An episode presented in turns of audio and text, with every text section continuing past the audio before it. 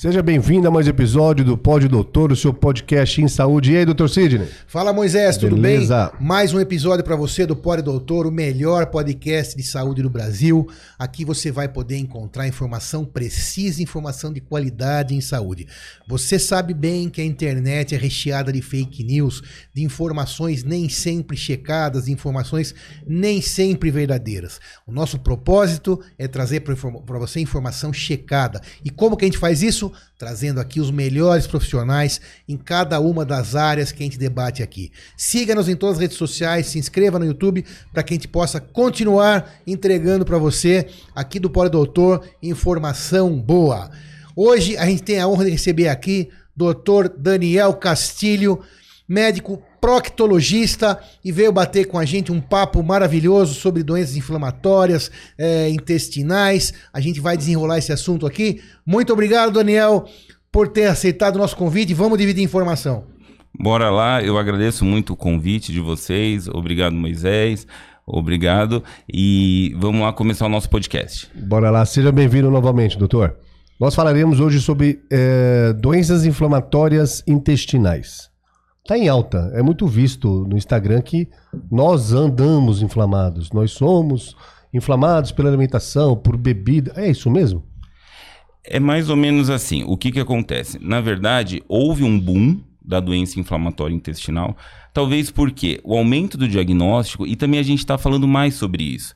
Se a gente for estudar a história da doença inflamatória intestinal, ela foi muito menosprezada por muitos anos. É aquele paciente, por exemplo, que tem dor abdominal, que costuma ter diarreia, às vezes ele pode ter sangramento, pode ter dificuldade para ir ao banheiro. E muitas vezes ele vai ao pronto-socorro ou vai a algum médico que não reconhece essas que a gente chama de red flags ou esses sinais vermelhos e acaba diagnosticando como gases, como síndrome do intestino irritável, ou às vezes até uma suspeita de câncer também. Eu já peguei paciente, tá? Se a gente for ver, a média é que o paciente ele passe por 10 médicos até acertar o diagnóstico da doença inflamatória intestinal. Mas é muita coisa. 10 profissionais? 10 profissionais médicos. Essa é a média. E não é só nacional, tá? Internacional também. É muito difícil o diagnóstico. Exatamente. Essa seria a minha pergunta. Qual que é o motivo de passar por 10 especialidades para chegar no... Não, mas é isso mesmo. É. O motivo qual que é? Essa doença, ela mimetiza muito outras doenças tá? Então elas são muito parecidas. Então, esse paciente que tem esses sintomas um pouco mais frustros, eles acabam procurando um médico, muitas vezes não é especialista nisso, em doença inflamatória, e acaba sendo diagnóstico, recebendo diagnóstico de outra forma. Então, ele recebe diagnóstico de endometriose, que é muito comum. A gente tem diagnósticos de intolerância alimentares, como intolerância à lactose ou de glúten, né, a doença celíaca. É, o próprio câncer pode mimetizar Tá? E, e, qual que é o problema também que eu vejo? Não existe um exame que a gente fala assim, você vai fazer esse exame e você vai receber o diagnóstico. Porque a doença de Crohn, diferente da retocolite, ela pode acometer da boca ao ânus. Doença de Crohn é um tipo de doença inflamatória, inflamatória intestinal. intestinal. No nosso papo aqui, as duas, os dois carros-chefes que nós vamos falar em relação à doença inflamatória do trato gastrointestinal, doença de Crohn, doença de Crohn e retocolite ulcerativa. Isso, perfeito. RCU. Tá. E... Isso é. Falei bobagem? Não, não, Fala, perfeito. Falaremos sobre HPV também? Num, num, num, próximo momento a gente okay. vai falar, para não misturar, senão acho que é muita informação. Mas inflamatórias são essas duas. São essas okay. duas.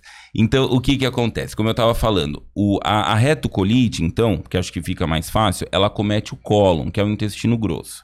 Colite, ó. Colite, cólon, certo? Que pode dar o quê? Sangramento a presença de muco nas fezes, que é aquele catarro, tá bom? E também essa urgência evacuatória. Então, o paciente, assim, ele precisa ir ao banheiro várias vezes, 10 vezes, tá? Muitas vezes. Isso a gente chama de retocolite 10 vezes no dia. No dia. Fazer número 2. Fazer o número 2, evacuar. Mas 10 vezes no dia que não consegue se segurar? Às vezes não consegue. Tipo uma diarreia? Ou pior. Entendi. Tá? Okay. E a outra é a doença de Crohn. Tá? O que, que é o Crohn? É a doença que ela pode acometer qualquer parte do seu trato digestório. Então, da boca ao ânus. Então, ela é muito difícil de ser diagnosticada. Por exemplo, tem paciente que tem o Crohn no intestino fino. Você faz a colonoscopia, ela é normal.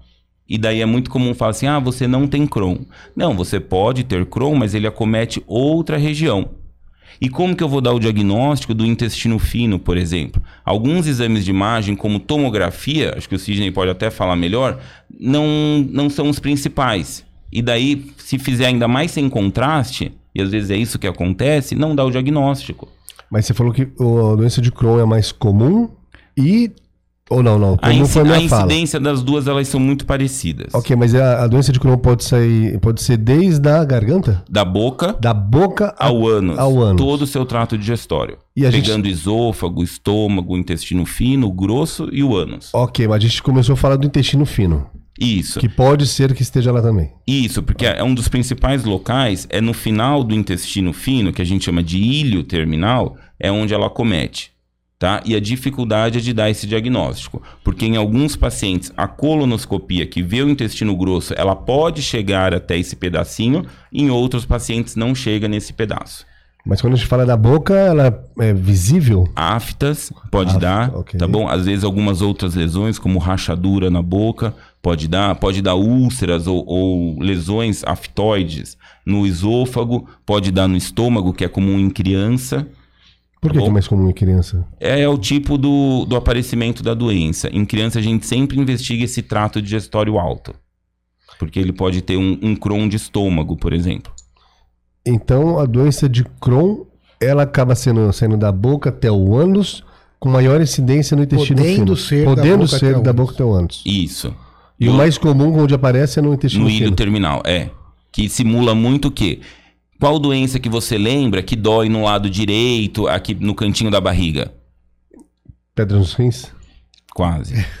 Deu uma desanimada. Aí. Quase do outro lado do planeta. Herder. Não, não, foi bom, foi bom. Ele matou você agora, né? É. Essa é a única que você não esperava que ele falasse. Ainda bem que você não é meu aluno, viu? Já ia reprovar. Sim. Apendicite. Apendicite, Isso, pode ser. Você pensa na não é médico é, também. Exatamente. É, que, que deixe claro que ele não é médico. Então, apendicite. E é muito comum essa doença ela ser confundida com apendicite aguda. Tá? Então, os pacientes eles são operados numa suspeita de apendicite e vai ver é uma doença de Crohn. Então, isso também pode acontecer. Depois porque, da operação, vai saber que foi doença de Crohn? Às vezes, anos depois. Por quem estava falando, a retocolite, né, Daniel? O sintoma é, seria diarreia. É, com muco, sangue. Muco, sangue, mas é, com dor também, Isso. abdominal. E a doença de Crohn, qual sintoma que o paciente vai, vai sentir? É dor? Também tem diarreia? Como é que você. Essa é uma ótima pergunta, tá? Esse acho que é um dos nossos grandes desafios. O diagnóstico do Crohn. Por quê? É uma doença que ela pode inflamar o intestino, então o paciente pode ter diarreia, algo parecido. Essa inflamação pode ser tão grande que chega a obstruir, a fechar o intestino. E daí ele passa o quê? A não evacuar, a ter dificuldade de evacuar. Tá? Ele pode ter sangramento ou não. Então ela pode aparecer de várias formas. Pode aparecer como manchas na pele também, porque é, tem também que a gente chama manifestações extraintestinais. Então, tanto o Crohn quanto a retocolite, elas podem sair do campo do intestino e afetar outras regiões do corpo.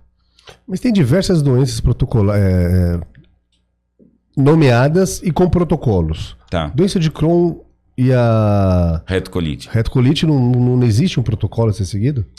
Existe, mas não assim muito bem um protocolo, tá bom? Existem orientações, tá? Por quê? É, é aquilo que eu te falei. Às vezes você faz a colonoscopia, então para retocolite fica muito fácil você matar a charada. Você fez grosso. o exame, viu lá a lesão, fez a biópsia, tá bom? E a gente tem alguns achados da biópsia que vão confirmar e fechar o seu diagnóstico. Para fechar o diagnóstico, bater o martelo, precisa da biópsia. Precisa da biópsia. Isso é importante. Já no Crohn, qual que é a dificuldade? Às vezes você não consegue essa biópsia, porque dependendo do local do intestino, quem vai dar o diagnóstico para mim, às vezes é só o Sidney com a radiologia.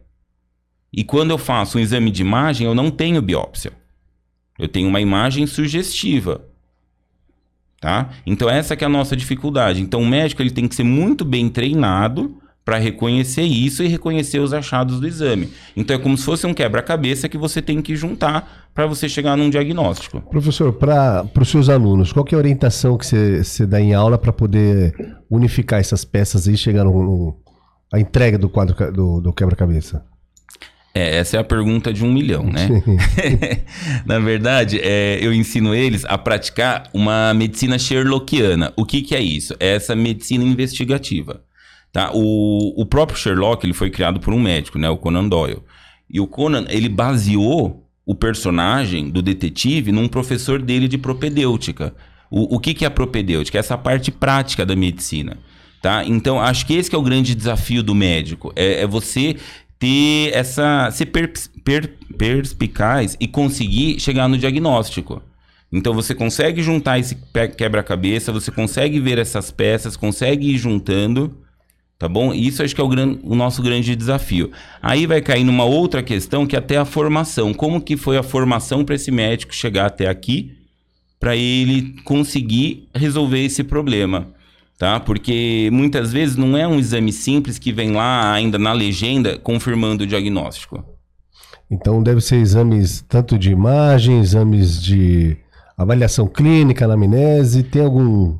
É, o, o principal deles é a história clínica do nosso paciente, tá? Então isso é muito importante, uma boa conversa, uma boa anamnese. Depois a gente tem os exames endoscópicos, tanto colonoscopia quanto endoscopia e com as respectivas biópsias quando dá para fazer e quando elas são importantes. Depois nós temos os exames de imagem. Então, a enteroressonância, que é uma ressonância própria para intestino, ou a enterotomografia, que é uma tomografia própria para intestino, que o protocolo é um pouco diferente daquela que a gente faz normalmente. Antes do exame de imagem, já dá para ter uma noção para qual que vai e a imagem só vem para comprovar? Sim, esse é o nosso desafio. É aí que entra a medicina sherlockiana. Então, o, o exame de imagem ele tem que servir para quê? Para confirmar a sua hipótese. Não é aquela coisa que você vai abrir o exame na frente do doente e falar, ah, nossa, você tem Crohn, nem pensava nisso. Não, muito pelo contrário. A gente faz o exame para confirmar uma suspeita. Porque entenda uma coisa, você vai submeter o paciente a um exame com muita radiação. Acho que o Sidney pode até falar para a gente sobre isso. Então eu não vou fazer isso como um exame de rastreio para todo mundo, ainda mais para uma criança. E custo também, o né? custo. Só... E é um exame, assim, que ele não é muito agradável tá? Porque o paciente tem que tomar contraste. Eu já tive paciente meu que evacuou na máquina. Imagina o constrangimento que não é isso, você evacuar numa máquina de ressonância. Tá? Então, quando a gente indica um exame desse, você tem que saber muito bem aquilo que você quer acertar. A gente começou a falar dos sintomas e acho que eu fiz uma pergunta, a gente parou pela metade, se eu não me engano. Tá. Os sintomas você falou que até pode dar manchas na pele? Pode dar algumas manchas tá bom? Que você tem o pioderma, que é quando forma como se fosse umas úlceras na perna, que são na, na, na pele, que são muito do, dolorosas, ou o eritema nodoso, que parece como se fossem uns hematomas. Tá? Que também o paciente ele pode aparecer. Por, por isso, isso, passa por 10 médicos, às vezes pode ir para o dermatologista. É, não, ele passa em vários médicos e, e às vezes ele não consegue juntar isso num especialista. E, e se para nós médicos é difícil dar o diagnóstico de Crohn, imagine para um leigo, imagine para um paciente que põe lá os sintomas dele no Google.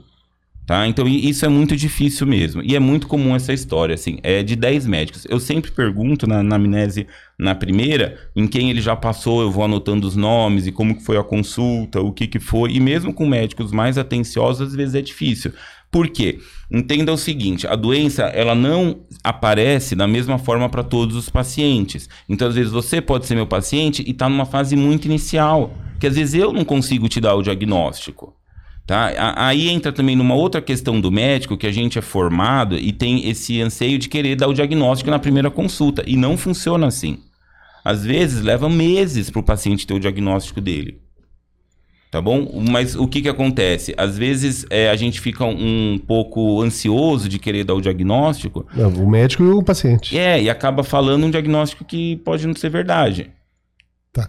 E a, em relação às fístulas? Né? Ah. Qual dessas doenças tem fístula, que são aquelas comunicaçõezinhas perto do ânus, por exemplo? Retocolite tem, doença de Crohn tem? É, a, a fístula é o maior desafio da prócta tá bom? Isso sem dúvida nenhuma. Porque é, geralmente as fístulas elas são acompanhadas da doença de Crohn, tá bom? Existem casos de retocolite que tem fístulas, mas só que não é muito comum. Mais comum é na doença de Crohn. E diferente das fístulas que elas aparecem normalmente, que é por conta de uma inflamação da glândula, geralmente são fístulas menores, a do Crohn, elas são fístulas que a gente chama mais aberrantes. O que, que é isso? Elas podem pegar de vários lugares. Então, elas podem ter vários trajetos, parece um formigueiro. Então, de um orifício saem dois, três. Elas não é, respeitam muito a posição anatômica. Tá? Então isso também é um desafio. E imagina só, como que eu vou dar um diagnóstico de Crohn de um paciente que tem colônia, endoscopia, ressonância, tudo normal e só fístula no ânus? É muito difícil dar o diagnóstico. Porque daí, às vezes você tem que fazer biópsia e a biópsia não confirma Crohn. Porque se não vem um achado na biópsia que vai falar, Moisés, isso é Crohn. Não vem assim. Tá? Ele vem que tem inflamação. Então você tem que juntar tudo isso com a história do doente para poder dar o diagnóstico. Tá? E as fístulas, o que, o que, que é difícil? Porque existem medicamentos até que cicatrizam as fístulas, que são os biológicos. Que eles têm aí, foram é, lançados no ano 2000, mais ou menos, já estão com 20 e poucos anos.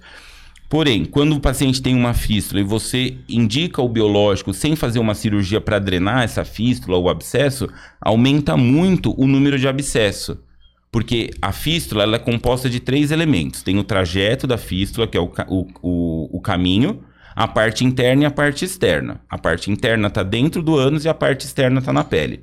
Se eu dou um remédio que vai cicatrizar, ele fecha aquilo, o que, que acontece? Aquilo começa a inchar, a formar um abscesso. E daí o paciente tem que ir para o pronto-socorro para drenar o abscesso. Daí começa uma novela. Então, fístulas, casos? fístulas também são um sinal possível Isso. e que se tenha alguma doença inflamatória. Alguma doença inflamatória. Mas nem toda fístula é Nisso que eu ia falar. Nem Boa, toda fístula é Crohn. Tá bom? Mas isso também gera uma investigação, né? uma hipótese a mais. investigação. O paciente ele fica também muito ansioso por conta desse diagnóstico da fístula. E entenda que a fístula, o que, que é? Fica saindo secreção que suja a cueca. Então, e a doença de Crohn é uma doença que ela comete muito pacientes jovens. Então, eles estão na sua fase é, sexual muito exacerbada. Entendeu? Então, como que você convive com isso? Tá? É, isso é importante, muito importante. Doença de Crohn, e, é, é, a faixa etária acometida é paciente jovem. é jovem. Quando você fala jovem, 20 anos, Por aí.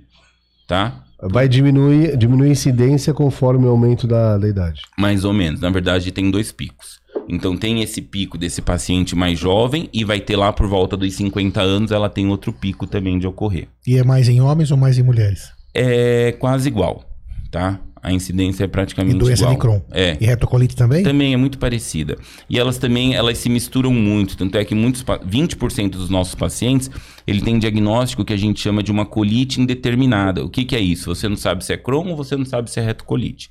No passado, operaram muitos pacientes achando que era um retocolite e depois a gente descobriu que era Crohn. Tá? Então isso é muito comum também. Fístulas repetidas é, pode ser um, Um sinal. um sinal? Pode. É comum Tá. fístula ou não? Olha, na minha prática é, né? Porque a gente vê bastante. Exato. Mas assim, no, Na no- população, é, na população geral, tô brincando. Na população é, geral não é tão comum, tá? A incidência é baixa de fístulas. E a maioria das fístulas, elas são criptoglandulares. O que que é isso? Dentro do ânus, nós temos algumas glândulas que elas ajudam na evacuação, até para lubrificar o próprio canal anal, senão toda evacuação ia ser um parto, literalmente. O que que acontece? Como a gente tem aquelas glândulas na axila que inflamam, formam o abscesso, tá? Isso pode acontecer no ânus também. Qual que é a diferença? Que ela pode drenar para a pele, que ela vai achar um caminho que vai sair para a pele. Então essa é a história da fístula, assim que forma uma fístula. Os pacientes com doença inflamatória, eles não necessariamente têm essa inflamação da glândula. A fístula pode acontecer em qualquer lugar. Mas já na primeira fístula, é, evolu- Desconfiar se é Crohn Isso. é ou, difícil. ou a evolução do, do Crohn é rápida? Não, a evolução não é tão rápida. Tá? e Então, quando a a- gente fala rápido, o meu rápido seria um ano? Po- pode ser. Um ano eu acho que cabe. Tá? É que depende do tipo é, da evolução da doença, assim, de como que é. E a gente tem que lembrar outra coisa também. A- as doenças inflamatórias, elas têm origem genética, tá bom? Então são vários genes, mais de 100 genes que já foram descritos na doença inflamatória. Porém, não é porque você tem um gene que você vai manifestar a doença. Então você precisa ter um gatilho, um start para começar esse gene a se manifestar. E muitas vezes esse gatilho pode ser um fator psicossomático, tá? Que isso também é objeto de estudo meu. Eu fui fazer uma pós de medicina psicossomática justamente por isso. Porque eu não conseguia compreender como que isso acontecia. Por que, que um estresse agudo de um paciente, que pode ser um assalto, pode ser um divórcio, enfim, é, tem muito caso de abuso sexual, como que isso pode evoluir para o paciente desencadear uma doença inflamatória depois, porque muitos dos nossos pacientes eles têm algum trauma. Muitas vezes eles não dividem, mas a maioria deles em algum momento, depois de anos, eles acabam dividindo com o médico quando ganha confiança. Tá? E, e eu fui estudar justamente para entender assim como que isso pode agravar uma doença.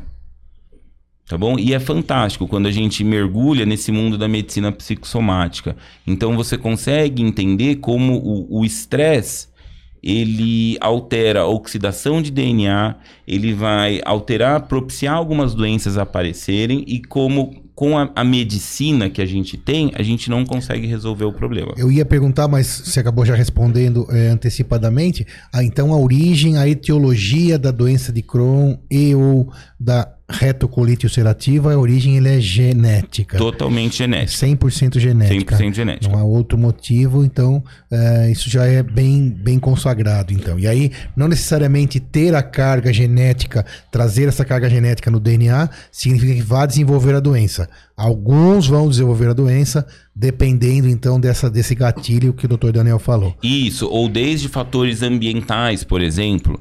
Tá? Então a gente sabe que populações mais industrializadas têm uma incidência maior. Tá? E por que isso? Porque acaba, é, pelo próprio estresse e pela própria alimentação, acaba também desenvolvendo, acaba virando um fator de risco. Não sei se eu tô. A doença de Crohn não é algo muito sério que vai, tipo, meio que. É, matando os tecidos? Não, não é matando. É tipo, tem que fazer uma cirurgia quase do ânus até o peito. Ah, mais ou menos. Esse daí eu acho que é aquela síndrome de Fournier. Exato, confundi. Que você tá falando. Exato, confusão total, ok. Tá bom. Não, não foi uma confusão total, não. A síndrome de Fournier, ela ocorre essa... Tem a ver com fístula, já, já falamos no episódio Isso. aqui sobre... É, ela é perto do ânus, que ela pode começar, ou na região do períneo, né? Ela foi descrita por um urologista, o Fournier era um urologista, e ela vai pegando essa fáscia, que é esse tecido por baixo e essas bactérias elas vão destruindo tudo. E é um tipo de bactéria que gosta deste tecido e que produz aquela necrose. Tá? E pega tudo, pode pegar a barriga inteira, pode Não, é destruir é... genitália, Sim, tudo essa... isso. Mas é um diagnóstico diferencial da doença de Crohn. E a própria doença de Crohn, se você tiver muitas fístulas no períneo, pode evoluir para um Fournier sim. Tá bom, então a gente falou sobre um pouquinho de sintomas, o que, que vai sentir o, o, o paciente com Crohn ou retocolite, um pouquinho sobre diagnóstico, sobre a atuação do médico, a dificuldade de fazer o diagnóstico, é, e alguns diferenciais, outras coisas. Podemos falar mais sobre diferenciais, outras doenças que mimetizam aí a questão da Crohn e da, da retocolite, mas acho que quem está ouvindo também precisa, a gente precisa falar um pouco sobre qual que é o tratamento, qual que é o prognóstico, que é o que, que vai acontecer daqui para frente, é, se o tratamento existe, se é clínico, se às vezes ele é cirúrgico. Fala um pouquinho sobre isso, Daniel.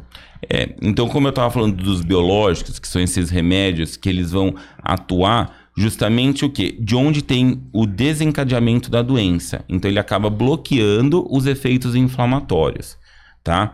Então eles surgiram aí nos anos 2000, então a gente já tem bastante tempo de uso dos biológicos.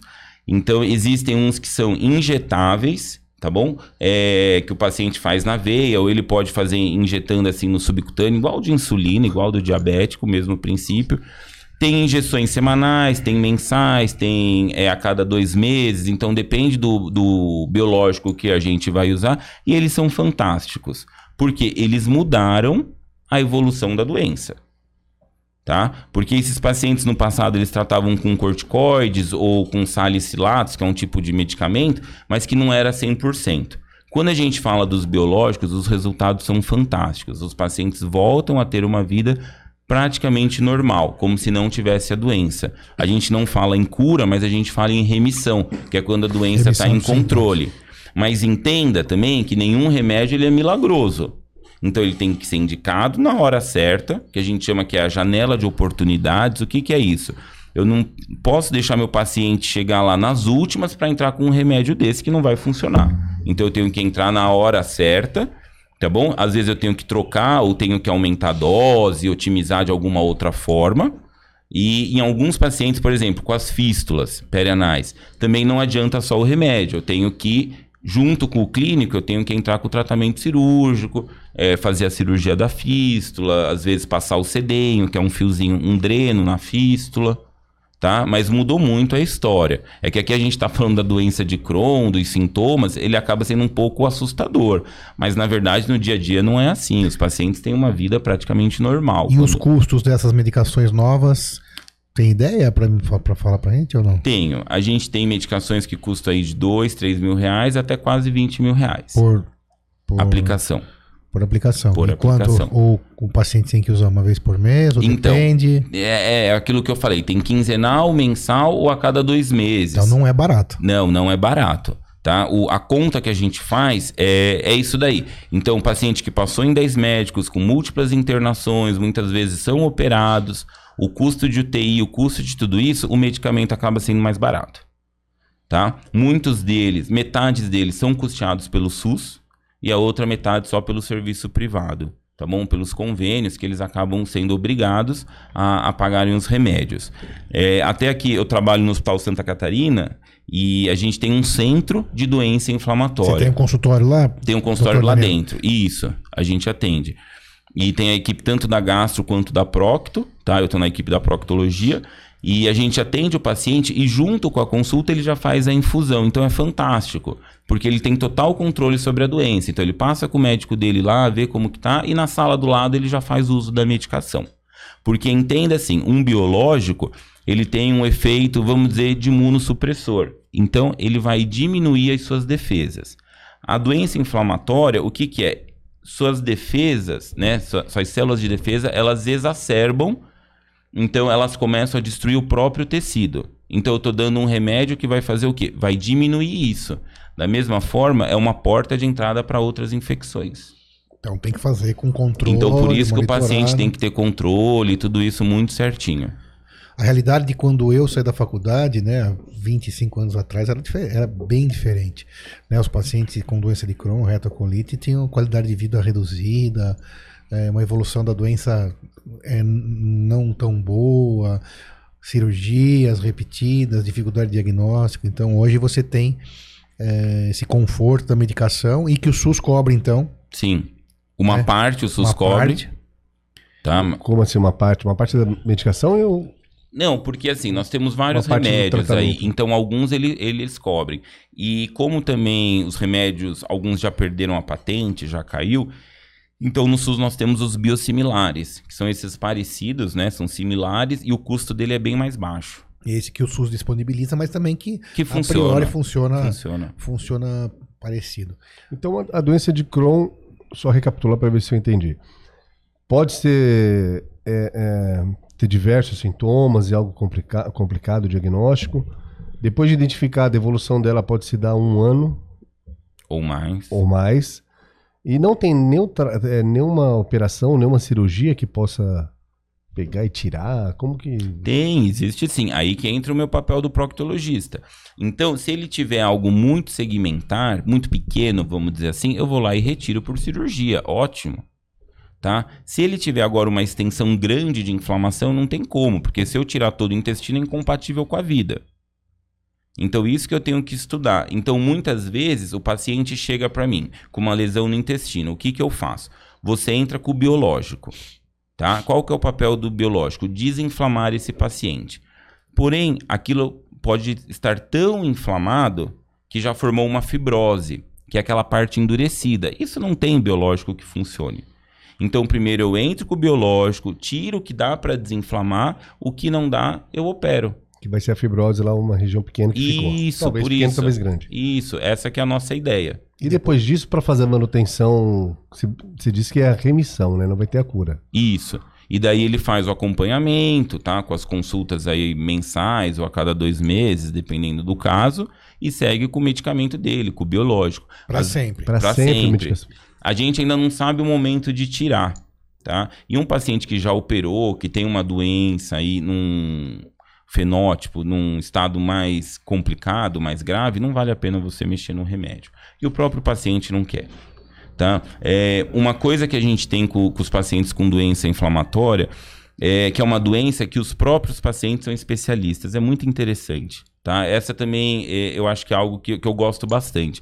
Os pacientes são muito parceiros com a gente, então as decisões elas são todas compartilhadas de verdade. Então, quando eu falo para ele de um remédio, vamos tentar isso, ele já conhece muitas vezes. Ele já leu, ele procura. É, com os pacientes, eu tenho um grupo de WhatsApp que a gente, é, às vezes, troca artigo, troca informação. Ele, ele também já reconhece o momento que ele está em atividade. Ele conhece também que tem esses fatores psicossomáticos, então ele fala: ah, doutor, estou passando com um problema, eu sei que agora vai complicar um pouquinho. Mas a gente está junto para ir é, coordenando tudo isso. E crianças, é, também você já chegou com o seu consultório algum. É, eu, eu atendo algumas crianças, não, não é muito comum, porque, enfim, geralmente eu deixo para os gastropediatras, né? Mas algumas crianças eu acabo atendendo também. É, para criança é um pouco mais difícil, porque é difícil fazer colono, endoscopia, fazer esses exames mais. até operar uma criança, né? Então acaba sendo um pouquinho mais difícil isso. Mas temos também retocolite, doença de Temos, temos. E, e essas doenças que começam na infância, a gente chama que são as doenças monogênicas. Então, o que, que é isso? É um gene que apresentou algum problema. Quando a gente fala do adulto, são as doenças multigênicas ou poligênicas. Então, são uma, é mais de um gene. Então, a chance dela é menor e ela não costuma ser tão grave. Então, as doenças inflamatórias que começam na infância, elas tendem a ser mais graves. De doenças inflamatórias intestinais, nós estamos falando aqui das mais comuns e as mais severas? É, que são as duas, né? Retocolite e Crohn. São essas duas? São essas duas. Não tem e mais. acho que já tá bom. E, e outros, outros diagnósticos que eu tava falando, diferenciais, que são essas 10, às vezes, vezes que passa no gastro, passa no uro, é, passa no ginecologista, é, assim, mais ou menos, o que, que você já viu é, por quais diagnósticos. E assim, Moisés, eu vi que você ficou bastante espantado quando a gente falou sobre isso, e normal, você também que está aí, mas às vezes é, esse é o caminho mesmo, né? Por exemplo, é, doenças às vezes psiquiátricas, né? Por exemplo, síndrome do pânico, só para dar um exemplo simples. O cara no síndrome do pânico tem é, dor no estômago, tem tremor na perna, tem é, ou dores, tem tendinite até, e passa no ortopedista, passa no gastro, passa no cardiologista, tem arritmia. E aí, então, até chegar alguém que faça o diagnóstico. É parecido, né? Sim. Então ele passa em essas outras especialidades, pensando em que as outras coisas, por exemplo, de dores abdominais. Então a gente tem endometriose, que é um diagnóstico muito comum, e também o diagnóstico também não é tão fácil. Tá? Que às vezes você faz colonoscopia, não vê, faz ressonância, não vê, precisa fazer um ultrassom próprio para isso. Tá? Endometriose. A gente tem o próprio câncer de intestino, também que a gente tem que lembrar que muitas vezes pode ter um quadro clínico semelhante em algumas fases. É, intolerância alimentar, como a do leite ou do glúten também, que mimetizam. E outra coisa importante: no, é, 20% dos pacientes têm doença inflamatória e intolerância à lactose. Não é porque você fez o diagnóstico de intolerância à lactose que você vai descartar o Sim. Crohn. Então isso também pode acontecer. Tá? Por exemplo, até num quadro agudo, apendicite, Pode tá? ter os dois e, também. e o próprio paciente com Crohn pode ter apendicite também, e às vezes fica demorando para operar, que acha que é só a crise do Crohn e vai ver uma apendicite. Tá? Então a gente tem várias outras doenças aí que causam dor abdominal que acabam mimetizando o nosso diagnóstico. Você falou de crise do Crohn, porque ela pode oscilar? A dor, a... Pode. Então o, o tipo paciente, de manifestação? O paciente ele pode estar tá em remissão, tudo tranquilo, e ele mesmo assim é, ter alguns sintomas de dor. Tá fazendo uso de medicação, tudo ok? Tudo ok, entendeu? Mas mesmo assim ele pode ter dor. E a dor é. Muito um... forte. Então, tipo, se fosse de 1 a 10, eles relatam o quê? 8, 9 ou. É, depende também do paciente, tá? Tem paciente que tudo é 10. Sim. Tá bom? É, e tem paciente que eles suportam. Porque Resistência a gente... dor é individual. É, e a gente tem que lembrar outra coisa também. São pacientes que estão acostumados a sentir dor tá? Igual um paciente de fibromialgia, por exemplo. Então, eles já passaram por isso muitas vezes, tá? Então, o limiar também é, é, é, muito relativo, tá? Mas geralmente eu costumo respeitar a dor, eu sempre pergunto como que tá a dor, tudo, porque eu acho que cada um sente de uma forma.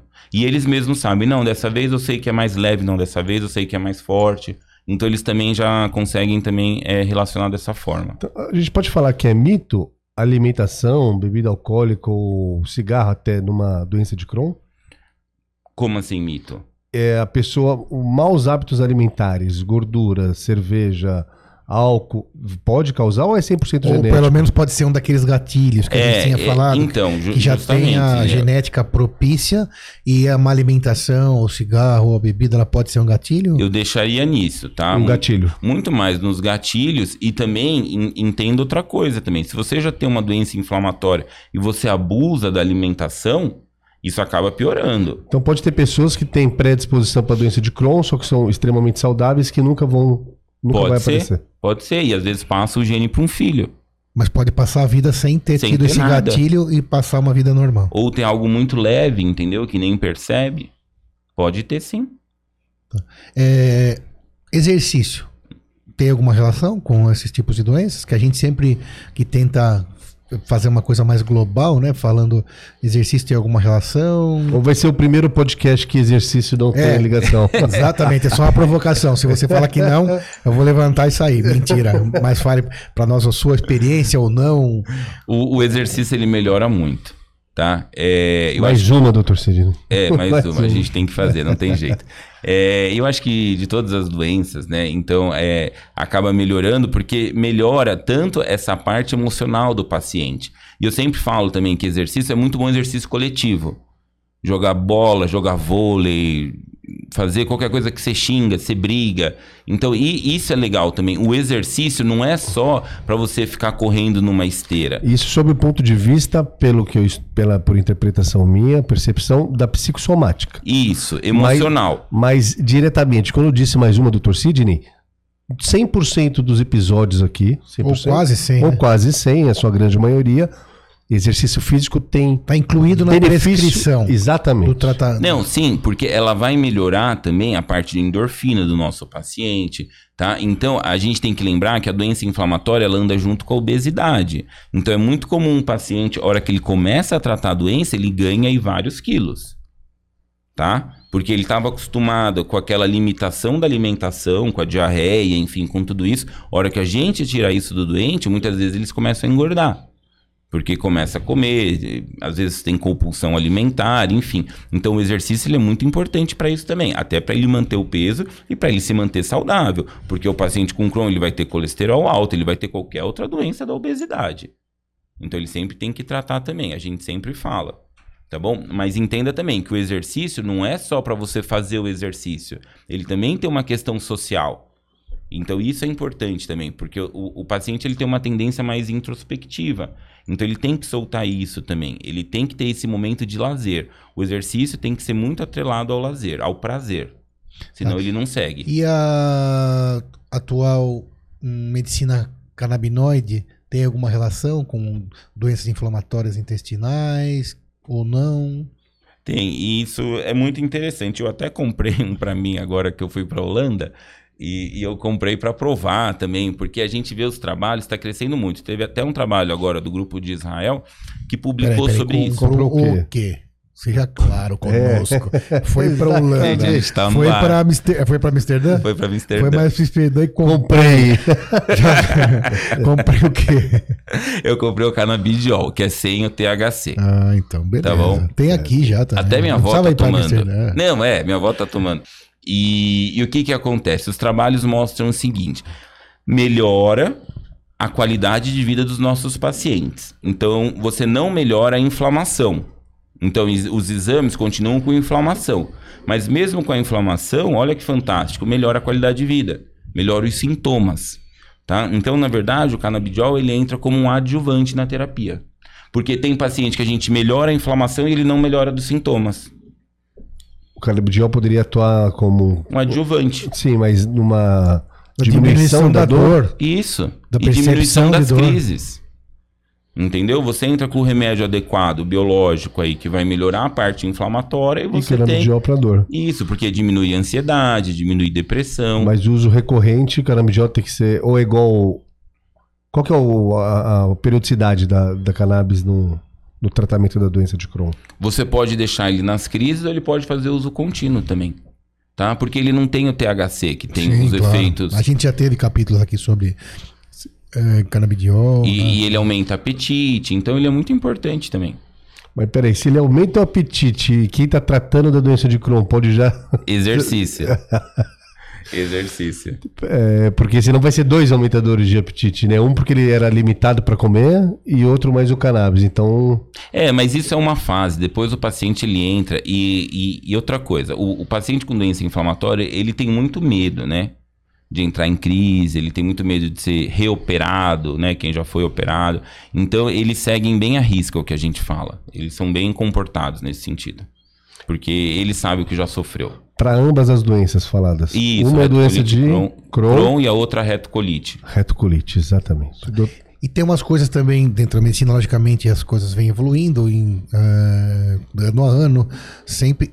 Essas questões cromossômicas, genéticas, que o Daniel Castilho estava citando, tem como verificar isso no, no paciente e ter uma, ah, uma visão direta desse cromossomos, desses 100 cromossomos, ou de que estão com essa alteração, ou isso não é possível? Então, a e gente, quando colher também isso? Quem pode colher? Como se colhe? a gente ainda não está nessa fase, né? Mas a próxima fase da doença vai ser essa. Tanto é que já tem estudo sobre estudo de dentina, né? Do dente de crianças, para saber do risco de ter doença inflamatória, tá? Então é muito interessante. Tá? Então, essa fase cromossômica vai ser a nossa próxima fase. Então, a gente já mapeou, já sabe quais são os genes que estão envolvidos, mas o grande problema é que não é só o gene, a gente precisa saber qual proteína que esse gene vai produzir, vai expressar. Então, a gente fala que a gente está na fase proteômica, para estudar as proteínas. É igual um livro de receita. Não é porque você tem um livro de receita que você vai fazer um cupcake. Então, você precisa fazer. Tá? Então você tem o genoma, você tem os genes, não necessariamente ele vai expressar uma doença.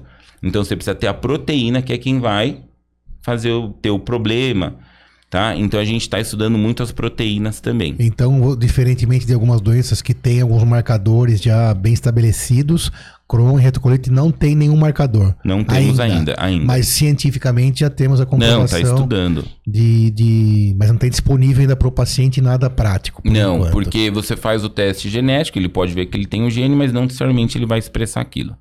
Entendi. Gente está evoluindo para tentar chegar nessa, Sim, sem dúvida. na situação. E a gente sempre fala aqui também, a gente já falou um pouquinho, né? Mas sobre as questões do atendimento do paciente em relação ao SUS. Né? A gente, quando tam- estamos falando de medicina assistencial, a gente não pode deixar de falar disso. É, claro que guardadas as devidas proporções, dificuldades, etc. é, o SUS também atende todos os casos de retocolite, de Crohn, consegue oferecer as mesmas é, oportunidades é, terapêuticas ou tem alguma limitação além da fila, além da dificuldade mais é, é, prática, né, estrutural? Tá. Quando a gente fala do SUS para doença inflamatória, funciona muito bem. Porque o que, que acontece? Existem os centros de referência e os pacientes eles são encaminhados. Então você tem do HC, você tem o do Heliópolis, você tem da Escola Paulista, então você tem do Maria Zélia.